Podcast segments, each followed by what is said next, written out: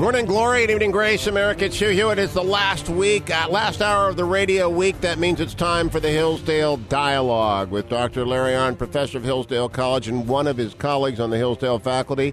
Last week and this week, and who knows for how many weeks into the future, Lee Cole is that colleague. Professor Cole, in his third year teaching philosophy at Hillsdale College, he graduated from the college in 2004. He got his master's from Villanova University in 2007, working on his dissertation still on Thomas Aquinas, and a very highly rated professor at RateMyProfessor.com, even though he teaches primarily Aquinas and many other things, of course, at Hillsdale. Last week we began on the dumb ox, St. Thomas Aquinas, and I got through four lines of the 13th century timeline that Professor Cole provided to me, since I am myself a little bit slow. So I'm going to pick up the pace this week and try at least to get us to the Summa. Dr. Arnn and Professor Cole, let's pick up where I left off. We were talking about the reimportation of Aristotle via the Islamic world into the West, and the Roman Catholic Church is sort of reorganizing in the early 13th century around 1215. What is going on at the same time the Magna Carta is being written by the British nobles, Professor Cole? Well, I think as we said last time, what we have is the emergence of the university in the Middle Ages. And we also have an interesting movement called the rise of the mendicant orders, which is really one of the most formative movements in the whole of the medieval period. So there are certain demographic shifts going on in this time. More people are moving to towns. And the church is kind of in a position in which they're ill-equipped to meet the needs of the people. So you have this kind of dichotomy between the monastic life, so religious that are going off to live in a monastery, monks. And this has been going on, since the early centuries of the church. So think here of someone like the Benedictines. And then you have the secular clergy, which are more tied to the local people and the local government. And there's this groundswell of religious fervor in the early 13th century in which people are trying to reimagine the religious life in a new way. Now, what's a mendicant order? Okay, so good. So a mendicant order is a religious order.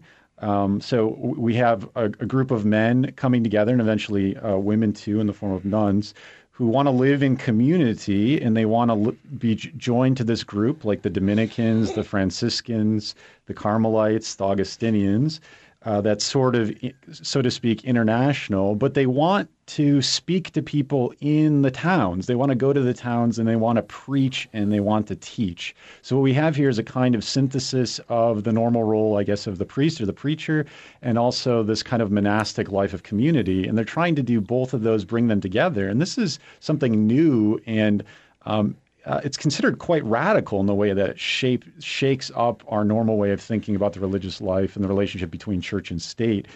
And suddenly in the 1210s, 1220s, you have a handful of religious orders that we all now take for granted: the Dominicans, Franciscans, Carmelites, Carmelites, Augustinians, that are all being formed in these couple of decades. Now, this is to me fascinating, and I'm sure a lot of the audience who are not Catholic will also find it interesting. Why all the variety? And Dr. Arnn, I got to ask you first: has Hillsdale ever produced a Jesuit or a Franciscan or a Dominican or any? Oh, sure. Of these? Yeah, we have. And they sometimes the Jesuits come back and try to burn the rest of it. And so it is not unusual, even to this day, for these orders. I was trained by Franciscans, third order regular, in my high school. And now in my parish, we have Norbertines and Jesuits showing. I mean, they're all over the place. But why? Maybe this is Professor Cole. Oh, go ahead. So first of all, in the Catholic culture of Hillsdale College, and Lee, are you a Catholic? Last I checked, I'm a practicing Catholic. Yeah, okay, that's right. I'm always trying to be Catholic. He hasn't got any, the answer to the question is he is whatever Kelly tells him he is. But so here am I answering the question. But here's something you notice, first of all. When we get to talking about the orders among the Catholics here at Hillsdale College, and they're very numerous, these here Catholics, the Dominicans and the Jesuits are the ones who pride themselves on learning, right, Lee? I would single those two out. That's right. Yeah, and so they have an attraction around here, and that means that we do produce some. Sometimes we get some priests There have been 4 or 5 that I can think of in my time here, but that means I'm probably more than that because I will have missed some. Here's something else to emphasize a point that Lee made. The word mendicant comes from the word for begging, right? And what that means is they've, and so it starts out with, it's an economic institution. How are you going to live? And the answer is we're going to live on the voluntary contributions of other people. And that's going to be our relationship to the society. And, of course, these orders then become, in a way, a product, a bloom of the society. They are supported by the faithful so that they can carry on their activity of faith. And that institution, that's very much what Thomas Aquinas is part of. And Thomas Aquinas' story is a little bit like St. Francis' story in this regard. He's well born, and his family does not approve. And that brings it back to Chesterton, as we mentioned last week. Dr. Arnn sent me to Chesterton, and Professor Cole sent us all to Carr for biography. But one of the key parts of the biography, for those who haven't read it or are just tuning in for the first time, is that Aquinas follows sequentially from Francis, and they could not be more different physiologically or their approach to their faith. But they're back-to-back, they're bookends over 50 years. Mm-hmm. Yeah, that's right. I mean, Chesterton, on the one hand, wants to juxtapose the two. So, right, Francis is this fiery romantic who's exuberant and does all sorts of things that, as a Thomist, I can't really relate to. And Aquinas is just sort of taciturn and much more thoughtful and much more quiet, this deep thinker. But Chesterton's deeper point is that both of them have a kind of common goal and kind of purpose. So last week you talked about them providing a kind of antidote to their culture. And really both of them emphasize the importance of incarnation. So what they're trying to do is remind the Christians of their time that their God is a God who creates, who wills that the world exist as something good, and who saves the world precisely through taking on flesh by, in a sense, reconfirming this original act of creation. And so the world is not something to escape from in a kind of spiritualist way. It's a real, it's something to be loved as a good, even if not as great of a good as God. And it's something to really reflect upon, and Aquinas is as good as anyone to really consider the nature of the natural world, the nature of ourselves as human beings and as moral agents. Now, Aquinas is born in 1225. A decade earlier, the Dominican order is founded by Saint Dominic in Spain. And this is going to jar some people. It was founded to convert Muslims and Jews and put an end to heresy. And that, of course, is about as politically incorrect as we can get today. But the Dominicans have that brand, right? They were always the inquisitors. Right. Well, that's been associated with them. I do think they did tear, as a preaching and teaching order, they did carry out a special task of being in dialogue with not only Christian heretics, but also people of different faith traditions. Although I think it's a little bit unfair that they were sort of chartered, so to speak, simply to put down heresy. I think it's more fair to say that the Dominicans were founded around a kind of charism or vocation of preaching and teaching in urban areas. They were intellectuals, and they were really providing intellectual formation that had been lacking and become kind of haphazard in the church at the time. And I would see the work with heretics and so on as a sort of secondary to that. So they were called upon, much like the Jesuits would be hundreds of years later, simply in many ways because they were the most educated people and they were the ones most equipped to adjudicate these matters. Now, why do we keep getting, this is off the subject a little bit, but I try to anticipate with the audience, why are there always new orders? Opus Dei is a relatively new order. There are always new orders. Why do they spring up? Right. So, of course, what someone like a Dominic would say is he sprung up because he was called by God. So what I would say is that there emerge certain very charismatic figures who have an intense devotion to the Christian life and are attempting to fill in something that's lacking. And there's something about, to use the image of sort of let a million flowers bloom, each human being is sort of unique and has something unique to offer as a way of reflecting what it means to be, in this case, Christ-like And what happens is these people end up having followers who, together with a Dominic or a Francis, are trying to serve the poor and trying to renew the Christian spirit. In a way, the church, if there's sufficient interest and these seem like a real sort of force for the good and a renewal in Christianity, the church, in a way, allowing these orders to emerge is just kind of a blessing that they're doing good things. It's not meant to divide the church, it's to recognize, to use a kind of Pauline image, that there are many different gifts that we have to offer within the body of the church. And we'll talk about the gifts that came in the person of Aquinas when we come back. A brief biography of St. Thomas Aquinas with Professor Lee Cole, president of Hillsdale College, Larry Arnn, when we return to the Hugh Hewitt Show. 21 minutes after the hour, America, it's the Hillsdale Dialogue with Dr. Larry Arnn, president of Hillsdale College. Professor Lee Cole, his colleague this week, as we explore the life and works of Thomas Aquinas in the Hillsdale Dialogue. All of the Hillsdale Dialogues going back to last year. One a week for now, close to a year and a quarter, a year and a third, are available at HughForHillsdale.com, H-U-G-H-F-O-R, Hillsdale.com. All of Hillsdale's many amazing offerings are available at Hillsdale.edu. You can sign up for the free monthly speech digest and all these free courses just by going to Hillsdale.edu. Now, Professor Cole, it becomes rather extraordinary, Thomas's life immediately. I said he was born in 1225. But at the age of 5, he begins his studies, and we learn from his biographers, these are serious studies. He is a prodigy.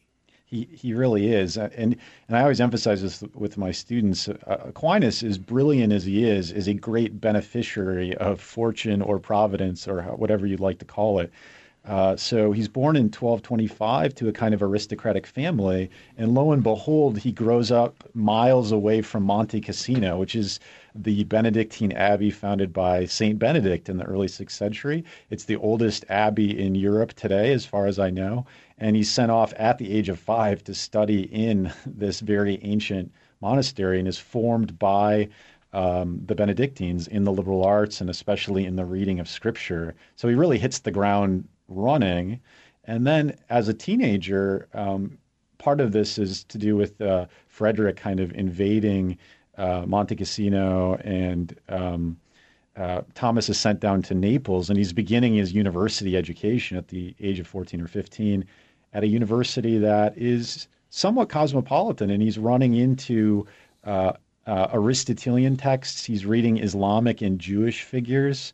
And this is in the 1240s, when had Aquinas been born 30 years earlier, he would have never had access to these texts and these locales. So that's right. He hits the ground running. He's a prodigy. But it's also the case that he's the product of fortune or providence. Larry Arnn, I interviewed last week Megan McArdle, a wonderful writer who's got The Upside of Down, part of which is about how young people in the 21st century are coddled and kept away. They're not really coddling Thomas when they send him away at the age of 5. I mean, that's even severe by British standards. Oh, yeah. And you know, it's worth drawing a picture of him at this time. He's already getting heavy. And Chesterton writes a brilliant essay that's a partner to the Dumb Ox one about Saint Francis, and he contrasts these two guys. And Saint Francis is, you know, a nervous twit, and he's always jerking around, and he's always active, and he's lean, and he's looks like his metabolism is going 900 miles an hour. And Thomas is this large man who's slow to speak and shy. And he just sits there, right? And that's where he gets the name, and he gets it early in his education, the Dumb Ox. And then when he does say something or he writes something, it's staggering to people. And that's the way he has his effect. He could preach, and he did that, and famously. But the big thing was people encountered a large man who sat and listened attentively. And if you want to understand, it's on the second page, I think, of this Chesterton book. Understand what he valued. He's asked the question, what's my great blessing, your great blessing? And he replies, I have understood every page that I have ever read. Isn't that remarkable? Isn't it? Yeah. And, you know, by the way, have you? Because I would like to do that, you know. I'd like to go for 1 for 40, actually. Yeah, it's really, you know, really great. And that means that there's this remarkable kid in a remarkable place, soon to be extremely famous, soon. And he's just this quiet little guy, big guy right now. Yeah, Hugh, and if I could underscore that and connect it back to the earlier conversation, what's remarkable, though, is that Aquinas is this shy, taciturn, big guy who's slow to speak, and yet he joins the Dominican order. He encounters the Dominicans when he's at Naples, when he's 18 years old. And we think of Aquinas as this contemplative who wants to go off and think and write and not be disturbed. Well, that's precisely what his family envisioned that he would do. He would be a Benedictine. He'd be close at hand at the local monastery, Monte Cassino.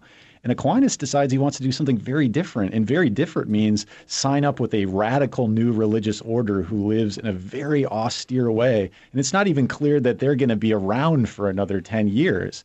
And it's that life of austerity, that life of preaching to the people that really captures Aquinas' imagination, which I think forces us to reimagine who Aquinas is as a person, that he's willing to see this. He sees this as his distinct vocation rather than a life of contemplation in a kind of ivory tower. And when we say big, we mean big. Chesterton talks about the size of his head quite a lot. It's an enormous man. He's not just well-built. He's enormous. He is, and Aquinas would say that we do use our brains to think, so maybe he did need a big brain. But it's also the case, too, Chesterton's such a lover of, he's a lover of food and drink and so on, and I think in some ways Chesterton sees some of his own qualities in Aquinas. Whereas even though Aquinas was a big guy, a lot of that was really just genetic. His brothers testified that he was so caught up in his studies and writing all the time that he needed a personal secretary to remind him to eat, or he would get sick because he would just go days and days without eating. So Aquinas was not this person of festivity or this glutton or something like that. Now, before the break, tell us about Albert the Great, who figures in here. We have 2 minutes of the break dramatically. Albert the Great, people are probably thinking cigars. I'll start about that and then ask Lee a question. Because first of all, Aquinas gets this teacher, Albert Magnus, Albert the Great, and this teacher leaves an incredibly large and rich discussion and interpretation and commentary on Aristotle. And it's magnificent. It's a huge thing. And so he goes and studies with this older and well-established and great guy, and the question that has to be answered, and Lee is going to answer it after the break, is why would Aquinas become the famous one? Why would he be canonized through, 4 centuries before Albert the Great? Why did he eclipse his teacher? Because his teacher was awesome and doing the same kind of thing. Right. No, and this is just a continuation of how blessed Aquinas was in his education. Again, this sort of prodigy, but one who had the best of teachers. So just to think back, Aristotle had only been in circulation for 50 years, and Aquinas is studying under perhaps the first person, one of the first people to really have a kind of mastery of Aquinas in the West again. And what we see here is something remarkable. We have this incredibly challenging figure, Aristotle. And I tell the students all the time, imagine having to read Aristotle without a teacher and figuring out what he was saying. And what we have in Albert and Aquinas is in 2 generations, we arrive at Aquinas, and we have in Aquinas a reader of Aristotle who's not surpassed by anyone else in history, even to today. Now, there are varying interpretations of Aristotle, but Aquinas is one of the great interpreters of Aristotle. And we have that in just decades after Aristotle's reintroduced, which suggests how brilliant Albert and Aquinas really were. We come back from break. We talk about teacher and student and how Aquinas advanced on the world as a slow-rolling tidal wave. Don't go anywhere, America. It's the Hugh Hewitt Show. 34 minutes after the hour, America. It's Hugh Hewitt. It's the Hillsdale Dialogue with Dr. Larry Arnn, president of Hillsdale College, and his colleague on the faculty, Professor Lee Cole. Professor Cole, the Dominicans order you around. They send you places. They give you marching orders, something Hillsdale really can't do once their graduates graduate. What are you talking about? At least I'm back here, right? You think it was an accident that Lee Cole gave up Husserl to study Thomas Aquinas? and that you brought him back after a few years in Villanova. He's back at Hillsdale. Yeah. But they sent him first to Paris, so he can go with Albert the Great. Is there a thread here that they recognize what they've got and they're going to just iron sharpening iron, send him away? Yeah, I think, Hugh, that's exactly what's going on here. They realize, even though Aquinas is soft-spoken, it becomes clear early on that they have a really gifted thinker here. If you're going to take someone at the age of 18 or 19 and then send them off to Paris, and Paris is the flower of the university, so that's the most cosmopolitan and advanced university at the time in the middle of the 13th century. And Aquinas is working directly with Albert the Great. So this is, for all those people students trying to get into grad school, this is like getting into the best grad school with the expert in your field. And Aquinas really sort of sits at Albert's knee and learns from him in Paris. And they also go to Cologne. Albert's kind of a native German. And Aquinas assists him. And I think Albert realizes that Aquinas is going to even surpass him. In fact, there's this famous quotation from Albert, which may be the product of legend, but Albert says when Thomas Aquinas' colleagues are kind of poking fun at him and calling him the dumb ox, Albert interjects and says, you call him the dumb ox, but one day this ox will bellow so loudly that his teachings will be heard throughout the world. So that you see in Albert a sense that Aquinas will become something great. And Aquinas actually dies before Albert does. And Albert, it becomes a kind of mission of Albert to defend Aquinas' work. So give us the arc of his work. He begins in 1252. He writes commentaries on the books of Isaiah and Jeremiah. And he ends, I don't know, millions of words later. The Summa is itself, 1,800,000 words long? Am I right about that? Yeah, just under 2 million. Under 2 million words. That's just one book. So how prodigious is his output? It's astonishingly prodigious. So just to put this into focus, Aquinas dies as a relatively young man. He doesn't make it to 50. He's probably about 49 when he dies. He actually, for the most part, stopped writing the last few months of his life. So what we really have here is a scholarly career of about 20 years, a little over 20 years. And in that time, we have a total production of between 8 and 9 million words. Well, what does exactly that look like? Jeez. Well, it looks like this. So Plato, you can get the complete works of Plato. That's about 500,000 words. You can get the complete works of Aristotle. Now, some of Aristotle's works have been lost, but that's about 1 million words. Augustine is perhaps the most prodigious person of late antiquity, and he was a great rhetorician. Talking came very naturally to Augustine, and Augustine wrote over 5 million words. So what we have in Aquinas is Augustine, Aristotle, Plato, all summed together, and then some, all done in a life that was shorter than any of those three figures. So it's mind-blowing. He's not writing pulp novels either. Well, what did the Dominicans do with this output? I'm fascinated by the practicality of the parchment, the ink, and the storage of this. What do they do with it? Well, it's clear, it's to supplement what I had just said, it's clear when you speak of parchment and ink, Aquinas was working with a number of secretaries, right? He kind of had a kind of war room, and he was dictating multiple works to multiple secretaries almost kind of simultaneously, just giving them direction and outline, and they're writing it down. Now, he's doing some of the writing himself. We actually have manuscripts with his handwriting, which is completely unintelligible. There are probably less than 10 people in the whole world that can read his handwriting, and I'm glad to hear that. Not exaggerating. It's probably less than 5, actually. And there are only 2 who can read Neville Chamberlain's, just as an aside. Well, this is a minute to the break, Larry Arnn. This is reminiscent. We spent many weeks last year on Churchill striding about dictating to people. Yeah. Well, the Summa Theologica, we were going to talk a lot about that.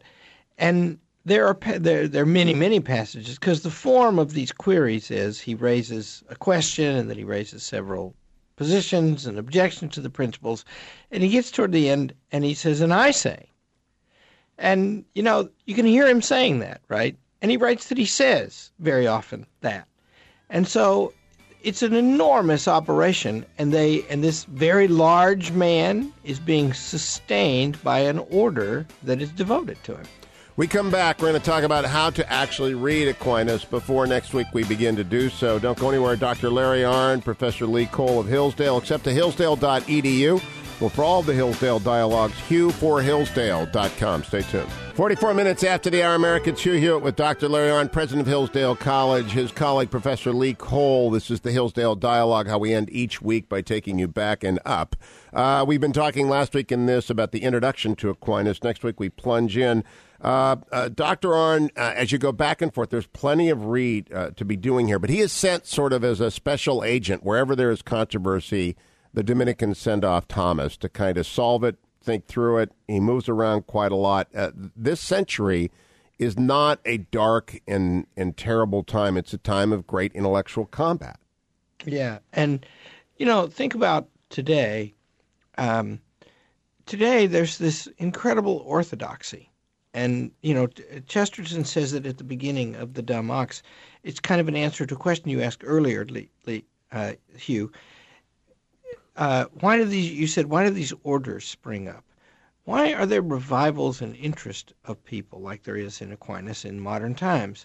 And the answer is, he provides an answer to something. He's a man with a whole lot of reasons. And what the president of the University of Iowa said, the faux pas she committed was to pretend that there are reasons for anything. Because we think today, and actually try to enforce now increasingly, that having a reason for something is an interference with one's freedom.